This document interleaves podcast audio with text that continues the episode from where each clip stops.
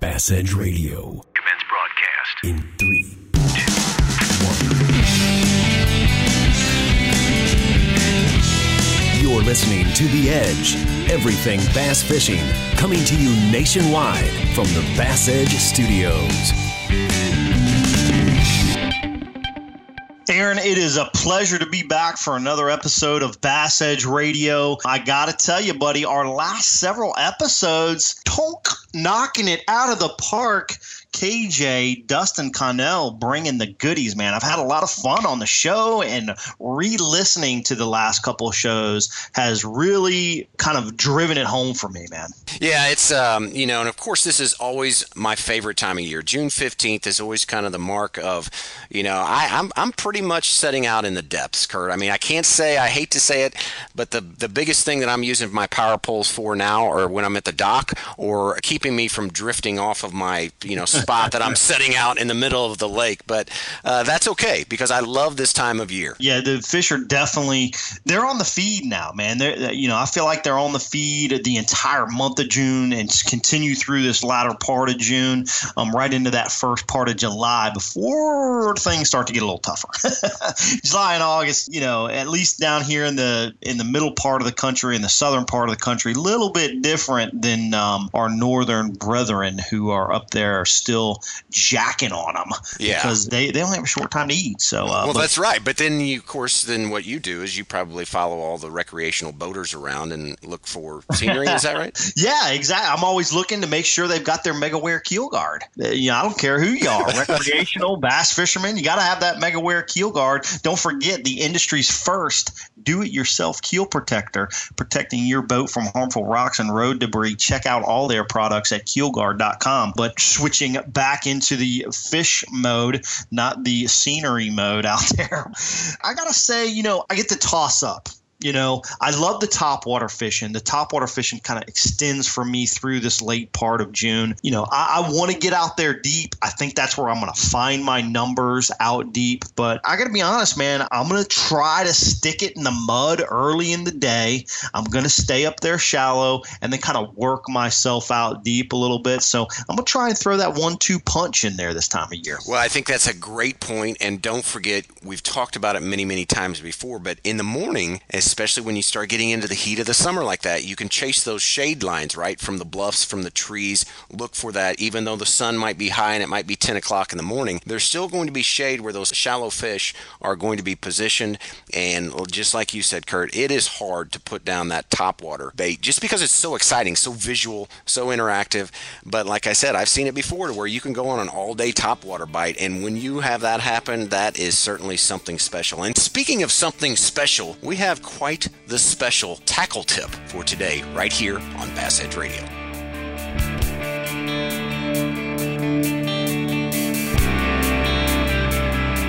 The tackle tip brought to you by ProtectTheHarvest.com with BASS Elite Angler Dustin Connell. One of my favorite post spawn techniques is a six inch provoked jerk bait. I throw that bait on 15 pound Seaguar fluorocarbon and an ALX deputy rod huge post spawn bait. I throw that bait everywhere I go, every lake. Lay down trees is a very big deal. Riprap is a huge deal for me also, but that is my go-to bait for post-spawn fishing. First by land and now by sea. For years, Lucas Oil has been a staple in high-performance vehicles on both the road and track. Now, from the makers of Lucas Oil comes Lucas Marine products, specifically engineered for marine applications. Protect and lubricate your marine inboard, outboard, or high-performance boat with Lucas Marine engine oil or Lucas synthetic-based oil. Learn more about the complete line of Lucas Oil and marine products. Visit lucasoil.com. Nitro Performance Fishing Boats is now the official boat of Bass Edge Radio. Be sure to check out the Nitro Z Series Performance Fishing Boats. The 2017 lineup features five boats ranging from 17.4 up to 21 foot 2 inches. Two new models for 2017 include the Nitro Z17, our entry level bass boat at 17 foot 4 inches and rated for 115 horsepower.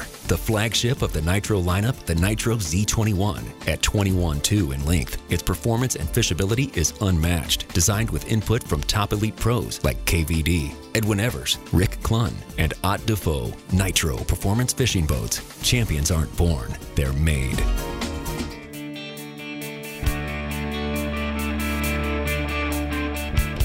You know, Kurt, you brought it up in the little opening segment there, but then also off air, you'd mentioned, and I want to bring this back up concerning this buzzbait, skirtless buzzbait. All right, and I'm just going to leave it at that because I, I, want you to dive off into this because I think this is truly a weapon, and actually, quite honestly, something that I haven't done. Yeah, uh, I tell you what, you know, I, I first kind of learned about this through our Bass Edge interviews and seen it on TV, and Bryan Thrift talking about it. And um, Aaron, I gotta say, if, if you're listening to Bass Edge, you always get the juice. It's it's how you get it and how you apply it is the success rate with all this stuff. But um, the buzz bait without a skirt, I've been putting a uh, Zoom horny toad on the back of that bait. I've also been using it with an Optimum swim bait, uh, small paddle tail swim bait. You can put so much on you know this buzz bait and i really think it's eliciting a different strike than the normal buzz bait with just a, a regular skirt on it. So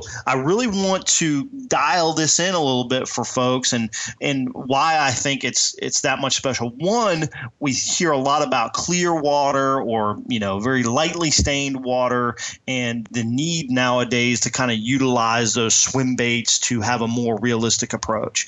I think that this buzz bait with the plastic trailer versus the skirt um, really gives that for us. You know, I think the fish are just reacting to it a little bit better. Also, it's giving that much more action to the lure. You know, the skirt does do some undulating as you're winding the buzzed bait over top the water. Of course, the the buzzers displacing the water and kind of making it, you know, a, a more natural presentation because the fish doesn't get as good a view of the, you know, that's just a skirt and a piece of wire and metal and all that kind of stuff. But um, I really think that that plastic trailer is giving it that much more added attraction. So, and, Kurt, are you, are you just taking, just buying it? You know, do you have to go with a to be able to, let's say, for instance, your first thing you said, putting on a Zoom horny toad. Yeah. It, does does the body and the head and the blade differ from what you would use then on, say, the Optimum swim bait, or can are those one and the same, and you just slide your bait up and put a little glue on it, keep it up there at the nose, and and go to work? Yes, they're all one and the same. I've been using an IMA buzzbait um, a lot.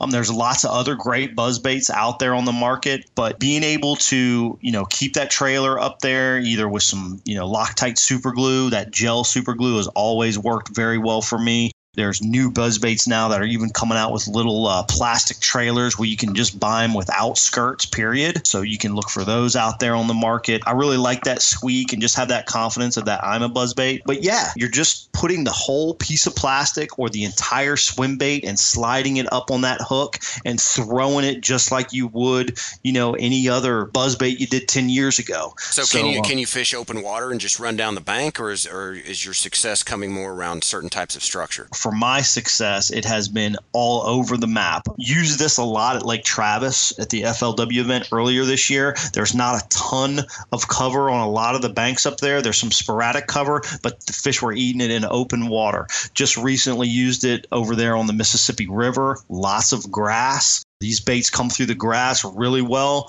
Um, even sometimes with that plastic trailer, a little bit better than just the skirt because it keeps that hook straight up all the time, kind of helps the bait kind of flow over the grass, especially with that Zoom horny toad, you know, because it kind of has that flat profile to it. So um, there's no question that it's utilized open water and through cover. I've caught some fish on laydowns, that type of thing. So it's it's really versatile. I think it's just giving that buzz bait a more natural look and natural presentation. If you haven't tried it, Bass Edge listeners, get you an IMA buzzbait or your favorite buzzbait out there.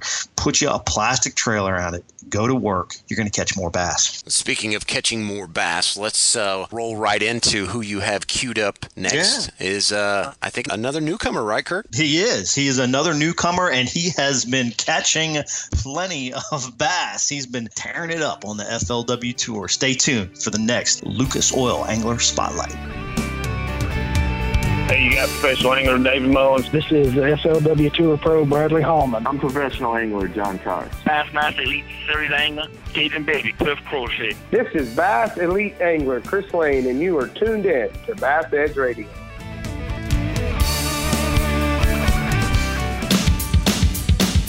You know the importance of protecting your investments, so why use anything other than the toughest keel protector for your boat? Grinding sand, abrasive rocks, and concrete ramps are no match for our patented technology. KeelGuard keel protectors are made tough and made to stick. Their do it yourself installation takes less than an hour, providing the most dependable, most trusted keel protection for your boat, guaranteed for life. So give your boat the performance edge. Put on the protection the pros pick. KeelGuard Keel Protectors. In this Lucas Oil Angler Spotlight, we get a chat with an angler that's kind of quietly been tearing up these last two seasons on the FLW Tour. He's currently sitting in sixth place in the AOY standings going into the tour's final event on the Potomac River. A big Bass Edge welcome to Jeff Sprague. Jeff, thanks for being on the show with us. Hey, guys. Good morning. Hey, good morning, Jeff. I understand you're from Point, Texas, really in what I would consider the heart of Texas's, you know, Great Lakes. Did you grow up in that area and also, would you claim that area as, as helping you get to kind of the level that you are now? Yeah, absolutely. Uh, I grew up here uh, in East Texas, right here. I didn't grow up in Point. I grew up in a little town called uh, Edgewood, just right out down the road, 20 miles or so. Grew up here on Lake Tawakoni and Lake Fork, both. Uh, you know, used to take the farm truck over when we weren't even old enough to drive with a bass tube or a John boat and float around and catch everything that swam with fins. You know, so been extremely lucky to have those two uh, big ponds in my backyard to be able to kind of cut my teeth, if you will. So, absolutely, you know, I played ball in school and um, wound up doing, you know, was a, a, big baseball player. But there was always that competitive side and always fished. So that fishing, it never went away. It never went away. And it was, I've always done it since I was, uh, you know, knee high to a grasshopper. And uh, I'm just super stoked to be able to uh, finally pick up the rod and reel and, and be able to do it at this level in my career and then in life. So Absolutely. Yeah, East Texas is a great place to grow up. Um, we have a lot of great fisheries right through here. And I do attribute that to being able to kind of understand bass and to be able to figure them out a little bit because I've got two total different styles of lakes that, that I grew up on right there that I could choose to fish one or the other Lake Fork or Lake Tawakoni, if you will. That is so awesome. It seems like there's some kind of connection there between baseball and fishing. You get a lot of outdoor guys that play baseball and vice versa. What do you think it is about baseball players and the outdoors? You think it's just, you know, maybe the running around the dirt, being outside, and they're just, that's their deal? Or where do you think that goes to? it is funny that you say that, Kurt. You know, um, as a ball player, you know, we spend a lot of time outdoors. We spend a lot of time encouraging other teammates. And, and then, you know,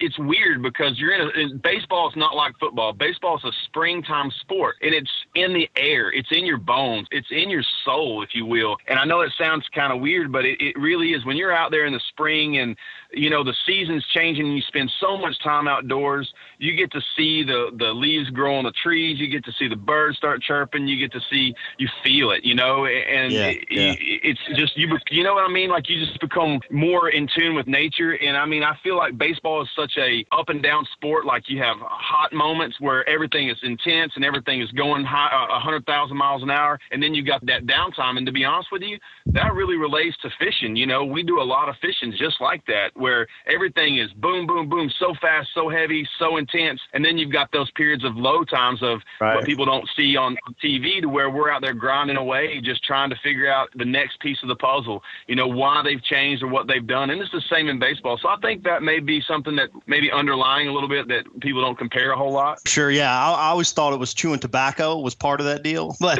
but, uh, but I, I, actually grew up playing baseball too. I'm not saying I'm proud of it, but I started chewing tobacco at a pretty young age. I, have kind of left that by the wayside now, but uh, you know that that always seems to go hand in hand as well, right?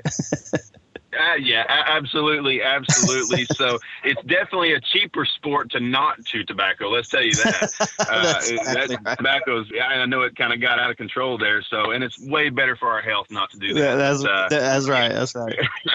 well, I tell you what, man, you you're uh you've been keying it up again this year on the FLW tour. You're currently in sixth place overall in the standings. Uh, you finished sixth last year overall and led Angler of the Year for a, I think a couple of events what is it that's helped you kind of turn that corner in your consistency? If you kind of look back and you look at Jeff Sprague and where he's been and, and where he's at these last couple years, you've always been good, but you have really raised the bar here, you know, with probably coming on two top 10 AOY finishes. Tell us what you can attribute that strong consistency to. You know, I'm by nature just kind of low lying. Like I, I, like to watch people, if you will. Um, it comes from my background, uh, what I've done prior to being around the fishing industry in my professional career before. So I like to watch and, and just learn, if you will, before I jump in with both feet and try to make a splash. Um, so a lot of it, I feel like I kind of tried to find my place uh, on the tour and just to see where I fit in and to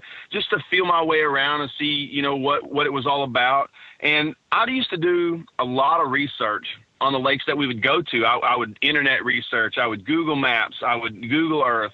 I would do all the necessary research that I felt like I've never been to these places. I don't have a network. I don't know anyone, you know, and I would try to just do so much research and compact so much into my practices and try to figure out and how these tournaments were previously won and, and what locals, if you could find any research, had had won something and kind of figured out what maybe what they would do or where, what areas of the lakes or that they were fishing and I was reading way too much into it. Um, you know, at the end of the day, I grew up fishing just like you guys or anyone who's listening to this show. I didn't trust my ability and I didn't trust my instinct and my intuition into bass fishing. And I really tried to study that internet stuff and, and tried to play that game. That's not my game. I figured that out real fast. Um, you know, after a year, year and a half of watching and learning and listening, and then I just kind of put all that to the wayside, if you will, and I went back to what Jeff Sprague does and to what you know bass fishing would tell me to do. I grew up with them. I, I mean, I like to say I'm just dumb enough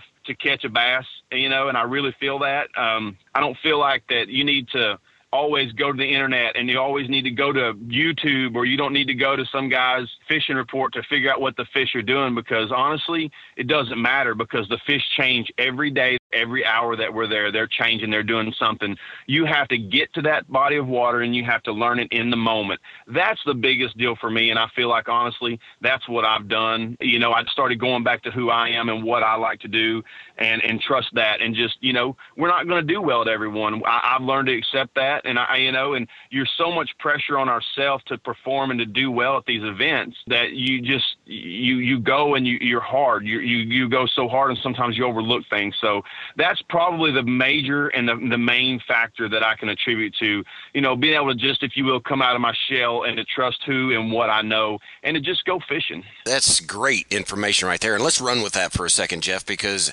obviously in the 10 years of existence of Bass Edge, you know, we've been fortunate enough to be kind of part of this trend to where, you know, Bass Edge Nation is a very vertical audience and, and they love diving off into what makes Jeff make his decisions while both on and off the water. You know, obviously you started competing on the FLW Tour several years ago as a co angler. How do you relate or can you relate to our listeners just a couple of those valuable lessons that you learned there in the back of the boat that will always have an impact, you know, on your fishing and really has made you who you are today? Sure. You know, I was a former police officer, firefighter, EMT. I did that full time, uh, just out of the military, straight into work, and I, I did that. And I honestly thought that I'd found my niche in life. I'd done that since I was, you know, just out of high school into college, you know, while I was in the military.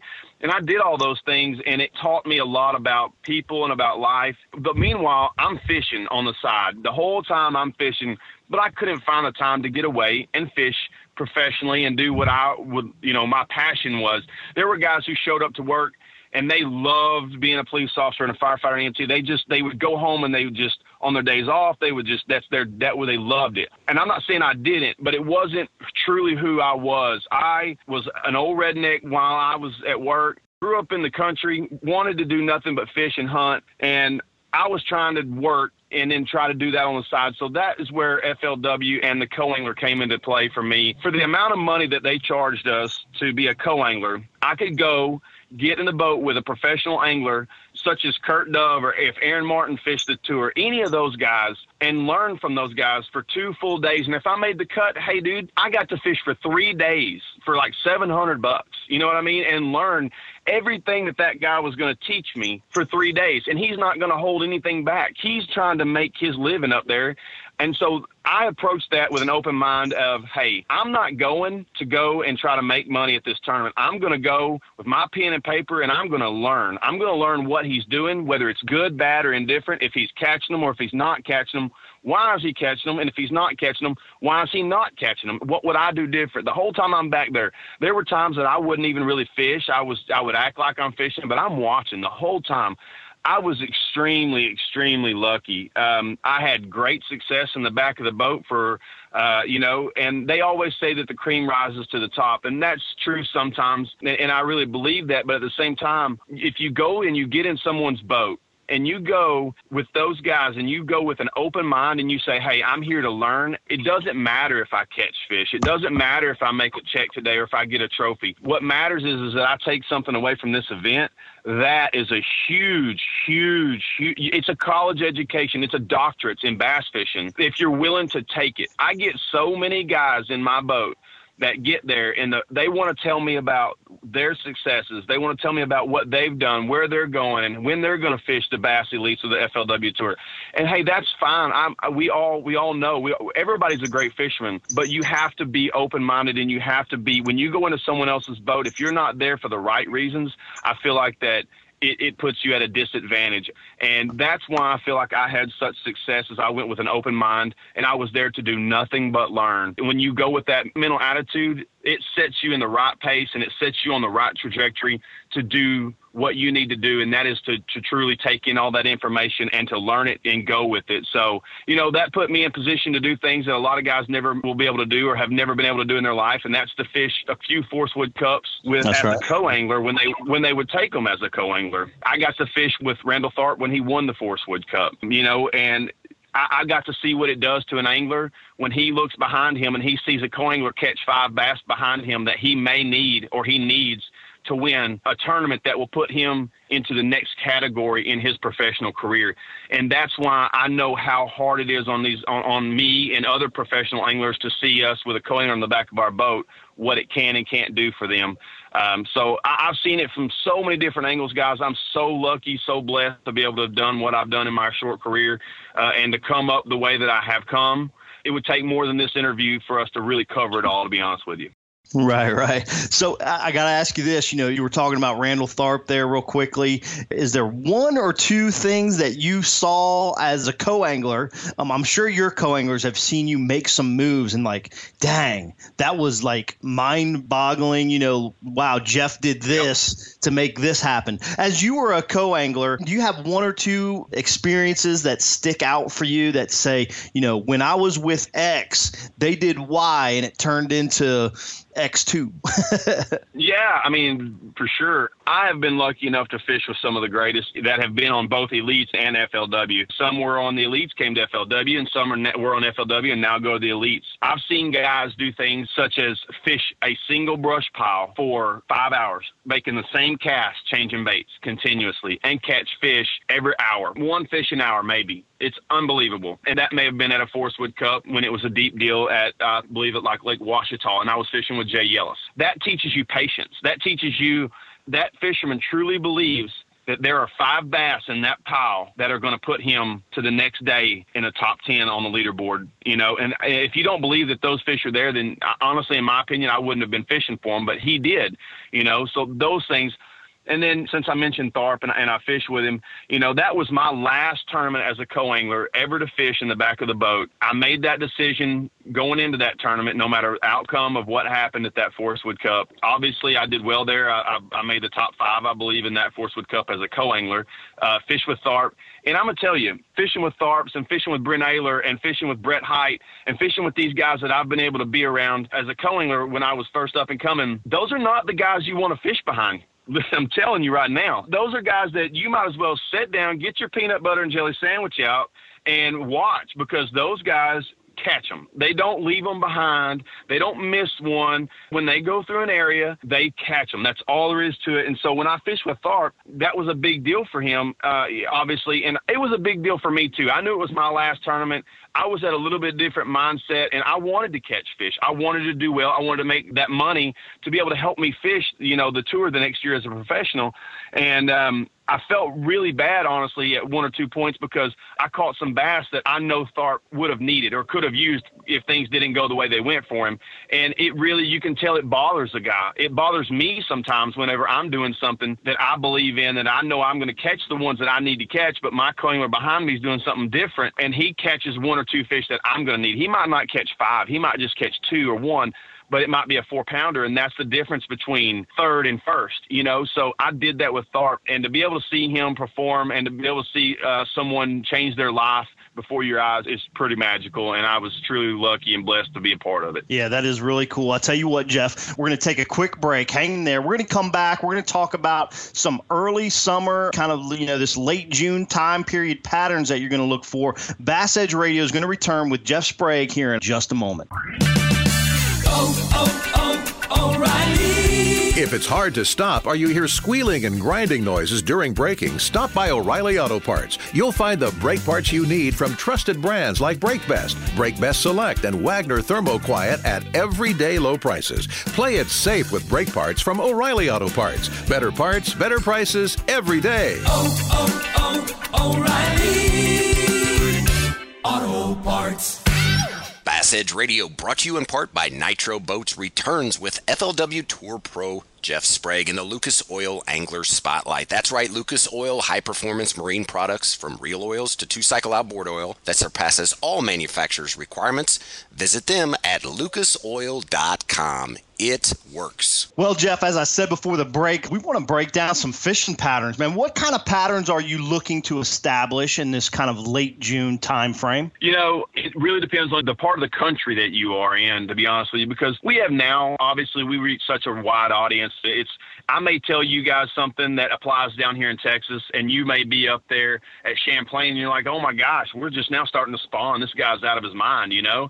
But you guys kind of got to, you know, they understand, and if you're on the water enough, you'll kind of get the gist. When we start getting into these summertime patterns, I start really looking at my vegetation on the bank, water temperature, water clarity, the amount of rivers and things that flow into a body of water, and start looking for a thermocline things like that. That's what I'm truly starting to look for, uh, you know, in the summertime fishing you'll start looking for uh, top water bite. You'll start looking for uh, a deep bite, obviously, and then you start looking for that thermocline to see where it's going to move the fish to and how early or late that that takes effects and, and what that really does to the fishing and the fishery that and the body of water that you're on. You know, Jeff, as an angler, I love the sport, obviously, but I always have some difficulty in going through the thought process of deep or shallow you know, in the summertime. And we see so many tournament anglers successful really in, in both columns of the water. But for so many, it gets confusing on which way to go if they just have one weekend day to fish. Can you elaborate on that a little bit? Yeah. You know, guys, here's my biggest suggestion to you on that is you fish how you like to fish. Okay. No matter what you want to do, there's going to be fish that are shallow and there's going to be fish that are deep. There's shallow fish that are in six inches of water, and there's shallow fish that live in six feet of water. There's deep fish that live in 16 feet of water, and there's deep fish that live in 60 feet of water.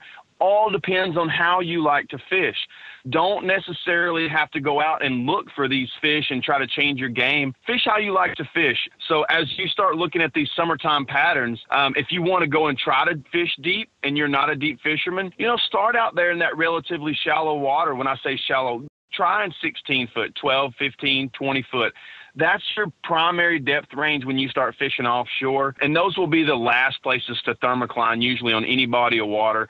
And when I say a thermocline, if you're not familiar with that, basically the oxygen level depletes below a certain point, and then it pushes the fish up in the water to where they can't go any deeper than, say, 25 feet because there's no air down there for them to breathe. So they have to come up. That pushes the bait up, that pushes the fish up, and that allows you to fish. Now, that applies a lot, you know, as you get later in the year but that's a good rule of thumb. You know, start out there and you can look for long points. You can look for humps. You can look for a lot of small things like that. And you just start out there. If you find a long point, you can put your boat out there in 25 feet of water, start following your contour lines up on your Lowrance graph and start fishing toward the bank, you know, slowly but surely with maybe a Carolina rig, a football jig, you know, a deep crankbait. Like, you know, 6th Sense makes the best crankbait on the market. Uh, we have a great line of deep diving crankbaits. Those are types of ways that you can just cover a little bit of water and actually fish toward the bank and figure out maybe what depth range. Because as soon as you get a bite or two, you'll look down and you'll say, okay, my boat is setting in is 18. I'm, I'm I'm throwing up, and then watch as you get shallower. You'll see where those fish were at, and you'll say, oh, well, I was setting in 18, but I was catching them out of 12 you'll kind of know, hey, the fish are positioning in 12. That way, now when you start looking around the lake a little bit more, you can start targeting maybe that 12 foot of water. Know to keep your boat off of it, but to throw toward that depth range, and that will help your success rate climb, obviously. So, in your previous life, previous career as a first responder, you know, obviously you're no stranger to having limited time on the water, and really that kind of even translates over into limited time of pre fishing now for the tournaments. But what is in the mid June? What is your number one go to technique when you have a short time on the water to really try and get out there and start uh, being able to build on something? Guys, the best tool in the toolbox by any means is a Gene Larew biffle bug. Okay, any tournament angler that fishes bass or FLW has a biffle bug in their boat at any time. It's, it's a guarantee, whether they want to admit it or not. It's a great search tool. It's like a crankbait. It's like a football jig. It's like a Carolina rig. It's a little bit of everything. Okay. You can chunk that thing up. You can tie one ounce, three quarter ounce, half ounce, seven sixteenths. It doesn't matter. Just the heavier the weight, the deeper you go. Most of the time, it allows you to cover water and cover it efficiently. You can feel what's on the bottom. You know if it's rock, wood, if the bottom's hard, if it's soft. It just catches bass. It's amazing you know, sometimes as, as a pro and as a fisherman, we hate to expose those things, but at the same time, I was there once and I understand that hey, I don't have five straight days to go fish. I've got, you know, Saturday morning, I, I'm going to go at seven and I got to be off by three. I got to go to uh, one of your, your son's baseball game or football, whatever. So you've got a few hours you want to go out and catch some fish. That's a great, great search tool and it's a great fish catching weapon. It really is. Let's break that down just a little bit, Jeff. Um, talk to the listeners about how you like to use it, what kind of rod action, line size, what are you looking for to put that biffle bug in the right areas? I will throw a biffle bug from two foot of water to 30 foot of water. I'm dead serious. I just left Chickamauga on a bass open there, and I was throwing a biffle bug in probably a half ounce biffle bug in probably three foot of water or less, all the way dragging it all the way out to about 15. Those fish were on a shallow, shallow bar. You can't graft those fish. So it's a very universal bait. You can throw a biffle bug at the bank as long as you're not in a like a mega grassy area.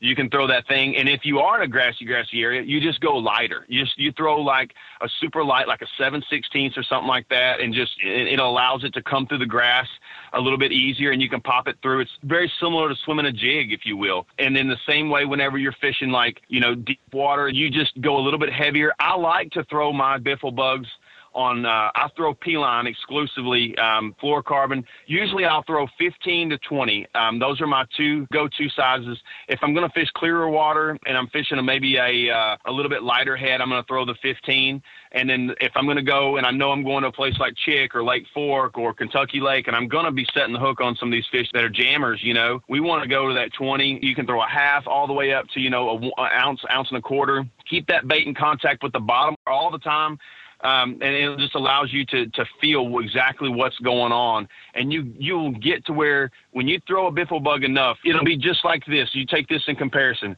You, you set in your yard, and you know that bass like hard spots. They like gravel. They like rock. They like clay bottom. They like all these these places where they can pin their bait against the bottom and eat it, and it allows them to feed more efficiently. So think of it like this: you're sitting in your yard and you see your driveway, okay, and you see the contours of your driveway, and you see the grass you throw that biffle bug over there and you reel it through the grass. It's kind of mushy. Uh, you're getting hung up, not that good. You're like, gosh.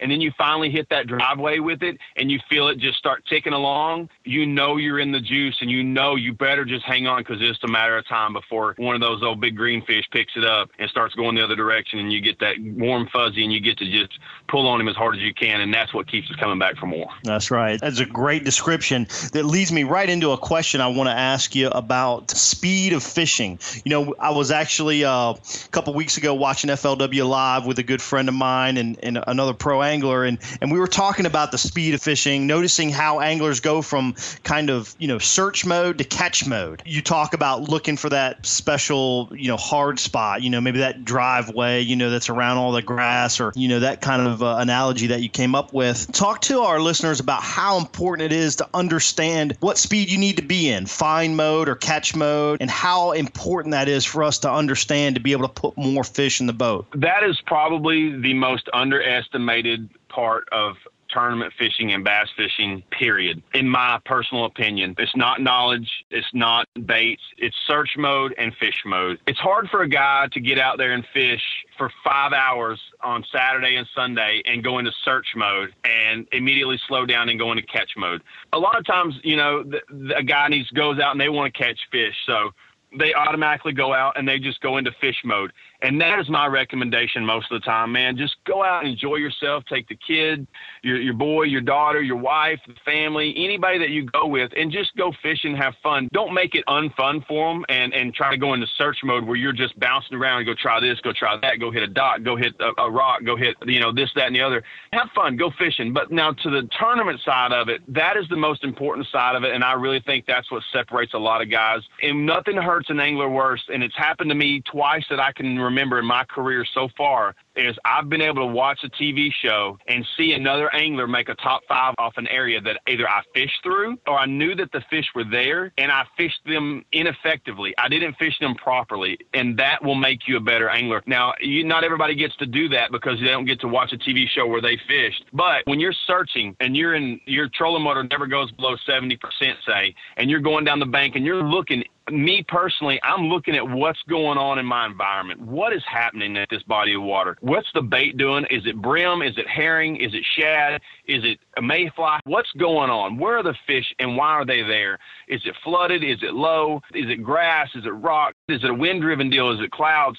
you, we have to put all those little pieces of the puzzle and plus many more into it before we can make a decision to hey slow down and fish this area so i may fish through an area aaron you may fish through an area kurt you may fish through an area i may go through there at 9 you may go through there at 12 and kurt may go through there at 3 o'clock those fish may be positioned perfectly. Point in case, myself and another angler, Brandon McMillan, who lives down in Florida, I don't share a lot of information with any other anglers. I work alone, uh, with the exception of my travel partner, Jason Reyes, who fishes the tour, and he used to fish the Bass Top 100. So Brandon McMillan calls me at Lake Travis this year and he he's a little bit you know spun out and you know and, and we're talking and i said hey i've got a dot i fished through this dot and it was maybe it was like four or five o'clock in the afternoon. And I said, it's a stretch of willows. I said, I had about nine or 10 bites, but I never got a hook in one. And I said, I felt like those fish were spawning, like they were just picking it up and pulling and carrying it off a bed. So I gave them the area. I said, run and check it while you're up there. This was about 10 o'clock in the morning. Talked to McMillan, you know, and he let it get, gave him the information, gave him the area he calls me that night and we go over it and he's like, Hey, I'll hit that deal. Man, I had a couple bites too, but you know, I don't think that was the deal. Okay, sounds good. Well, I get to watch Brad Knight on the FLW TV show Blister on that exact spot. It all had to do with the time of day and the way the sunshine positioned those fish on those trees and in the, on the beds. Period, hands down. It was just timing and not slowing down. It was a time of day I fished through the area really fast because it was getting, I needed to get back to the boat ramp. I had about an hour boat ride back to the boat ramp where I put in, and I didn't give it the time and I didn't give it the right time of day. So that didn't allow me to slow down and fish it properly like in my mind, I knew I should have, and that's why I even gave it to another angler to check because I, he's a good enough flipper to where if he'd have gone at the right time, he'd have said, "Hey, Sprague, this is the deal, man. You need to get back over here and check that." Right. You know, so that's that's a good relationship. As you know, we we we burn down the bank and we find an area where we might get a couple bites. That suddenly that trolling motor comes off 70, it goes on 20, or the power poles go down, the light bulbs go off and you start picking an area apart and you start target casting and you start really slowing down and seeing exactly what's there, that was what will separate a top 50 finish or a top 100 to a top 20 or a top 10, I feel like. You bet, man. Another great analogy. Really appreciate you digging into that one. That was a good answer. Let's go on to our O'Reilly Auto Parts better parts, better prices every day listener question segment. Jeff, this is where we take a question from people that log on to our Facebook page and leave a question or shoot us an email through our website, bassedge.com. This question comes from Tyler Dupree. Tyler asks During post spawn and fishing shallow or super clear water, and you see a fish flash or follow your lure but are not committing to the bite. What do you do that'll give you the best chance at catching that fish? That fish showed itself for a reason. It's protecting fry. Usually, uh, it's a fry garter or something along those lines that fish is in that location is more than likely going to stay in that location. If you immediately stop and it's not too close to your boat, you can throw a stick bait of some sort. When I say a stick bait, like maybe a uh, a Senko, it will be your primary deal. A wacky worm of some sort will be your deal up there. We have a uh, Gene Larew has a tattletale worm. It's a little bit fatter on one end and it's really skinny on the other end. I will hook that wacky style and it gives it a fall back those fish are there guarding. So what you can do is immediately as soon as you see that fish flash, I always have a, a wacky worm or something tied on my tattletale, and I'll skip that thing right up there and just let it sink on no weight. And majority of the time, I'm going to go on a limb and say 80% of the time, that fish is still waiting right there in that general area to see whatever it was it flashed at to see if it comes back or to see if it wounded it. And that fall rate will go right back, and those fish will commit to it and they'll swim over and eat it. And the next thing you know, you're putting that fish in the box onto the next one. One other quick question, Jeff, on that. Let's say perhaps if you are too close or maybe it didn't respond right off when you threw your stick bait back in there. Is that an area that you would come back, you know, later in the day if you didn't catch that fish and hit, or is it just more Absolutely. or less? Absolutely. Okay. Absolutely. Very good question. Very good question. And that's something a lot of guys need to, you know, that would make you a better fisherman. Say you saw it flash, it's a pound and a half, or not going to help you. Cool, man. Jet on down the bank, you're good to go. But if it's not, and it was a good one, say it was a four pounder and you needed it, what you would want to do is you were too close, you blew it out with your trolling motor, or that fish may have got to look at you or the boat.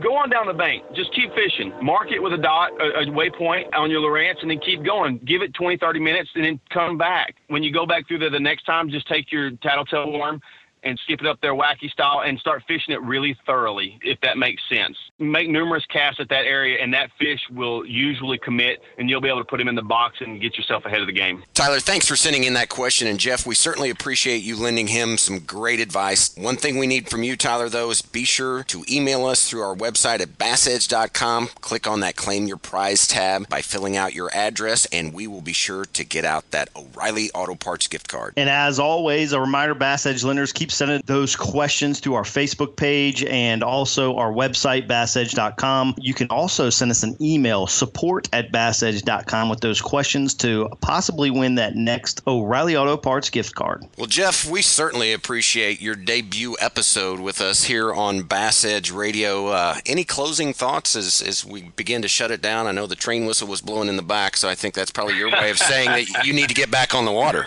Yeah, no, yeah, absolutely, man. I've enjoyed it. Uh, it's been a roller coaster of uh, of events, you know, and I've certainly enjoyed meeting all these guys on the road. And every every time we get somewhere, and and you know these guys that submit these questions to us and that are fellow fishermen, we all do the same thing. We're all in it together. The conservation of our sport. When you take a picture with a fish, take a quick picture and turn that fish loose. Don't throw your plastics in the water. You know, small things like that that I really push for on conservation because those fish are our future. Let's take care of what we got and provide it for you know next year, five years down the road. We never know who the next Kurt Dove is or, or the next Aaron Martins or anything like that. So definitely look forward to meeting everyone. And, and uh, you know, if, if you see us on the road, stop and say hi. Always love to take a picture and, and talk fishing, guys. I appreciate the shout out there, Jeff, but uh, I think they need to be aspiring a little bit higher. but uh, anyway, hey, I tell you what, we're going to send you off with our segment four last questions for you. Who is your favorite fishing partner? My favorite fishing partner, gosh, that, I mean, you had to put me on the spotlight with that one, to be honest with you. Um, I fish alone so much; it's hard to say. When I get to get in the boat with my travel partner, uh, I used to practice with him at, at when I was a non-pro. Jason Reyes would obviously be my favorite fishing partner. Such a relaxed, easygoing, great dude. Love getting in the boat with him. Uh, there's been times where he's on the front deck in an FLW event uh, in practice. Nothing's going right. It's hot. It's not fun. I'll just run up there and pretty much form tackle him on the front of his boat.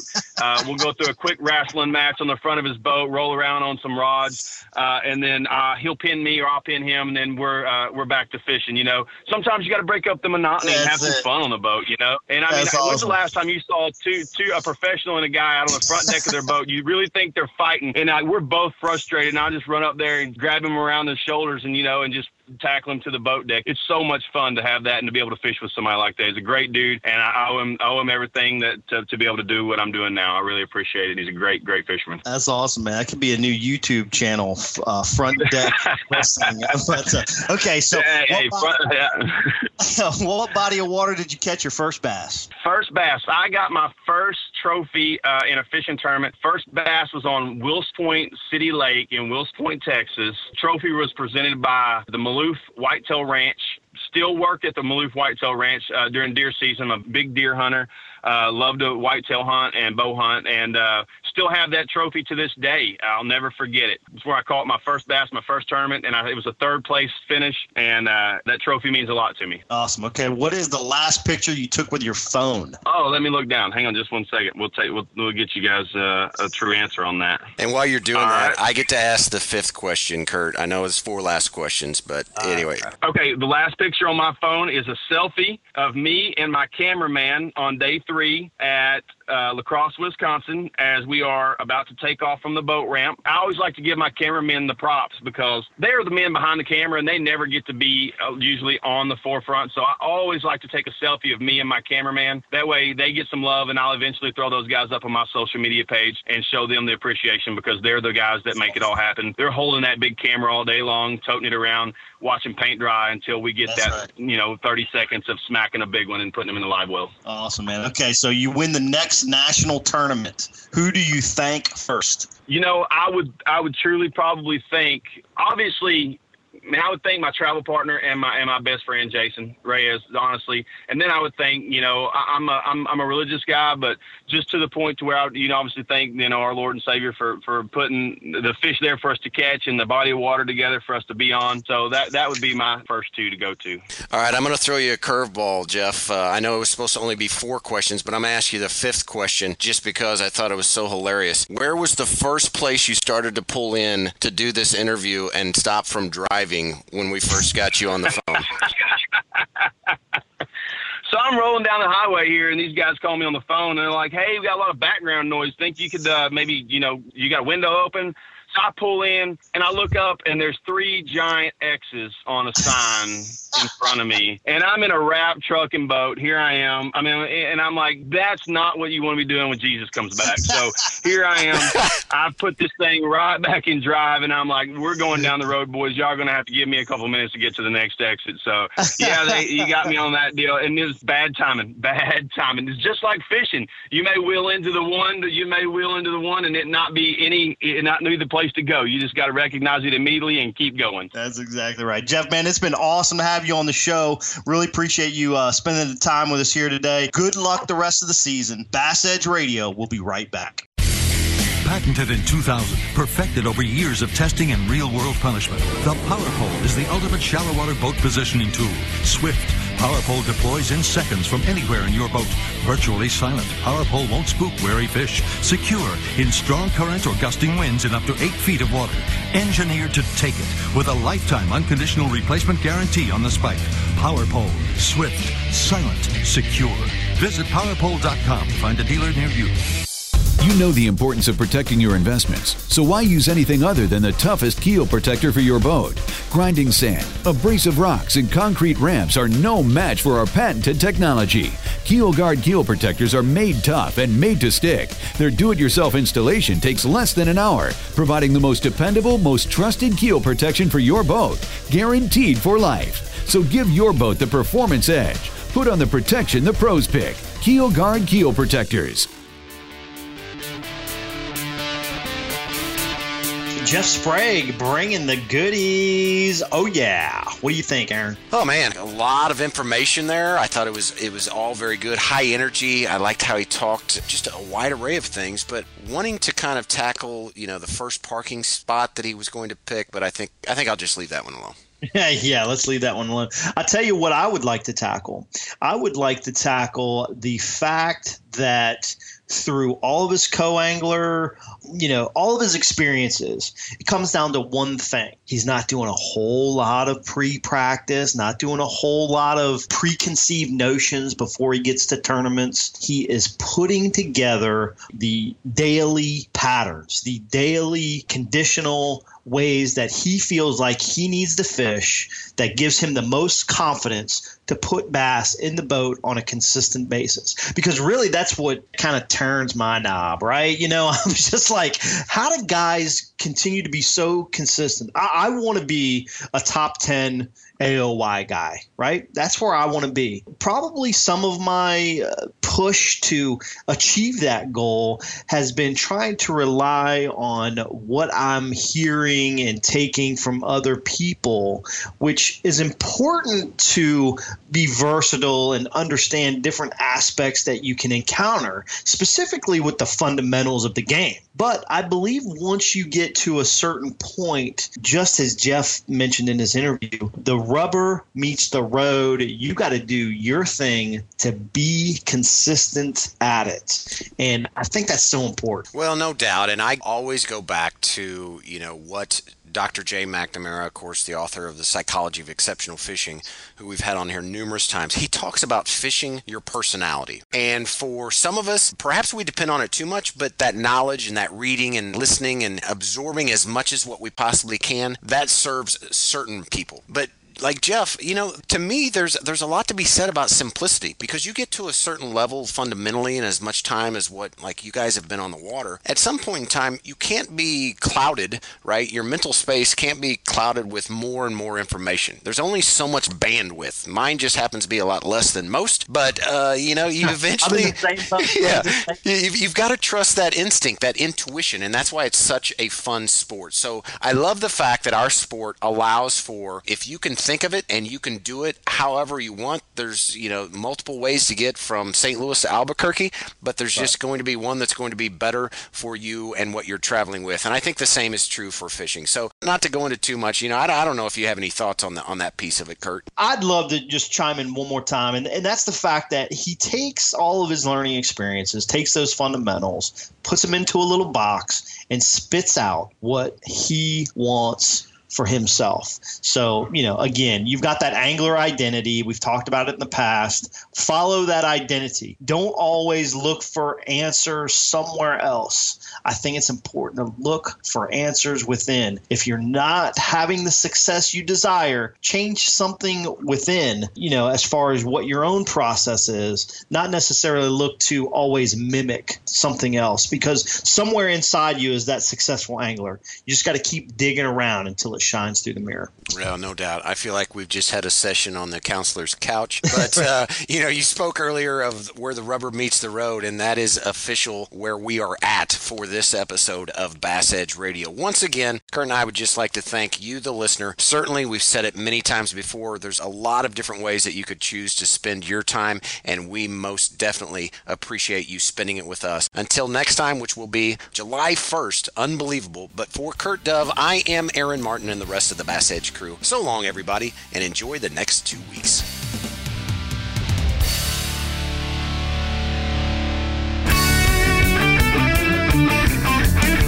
Edge is presented by MegaWare Keel Guard. For more information on Bass Edge or to shop at the Bass Edge online store, visit bassedge.com and be sure to join Kurt Dove and Aaron Martin right here on another episode of The Edge, brought to you in part by Nitro Boats, O'Reilly Auto Parts, Lucas Oil, ProtectTheHarvest.com, Mercury Marine, Lowrance Electronics, PowerPole, and Rapaholic.com.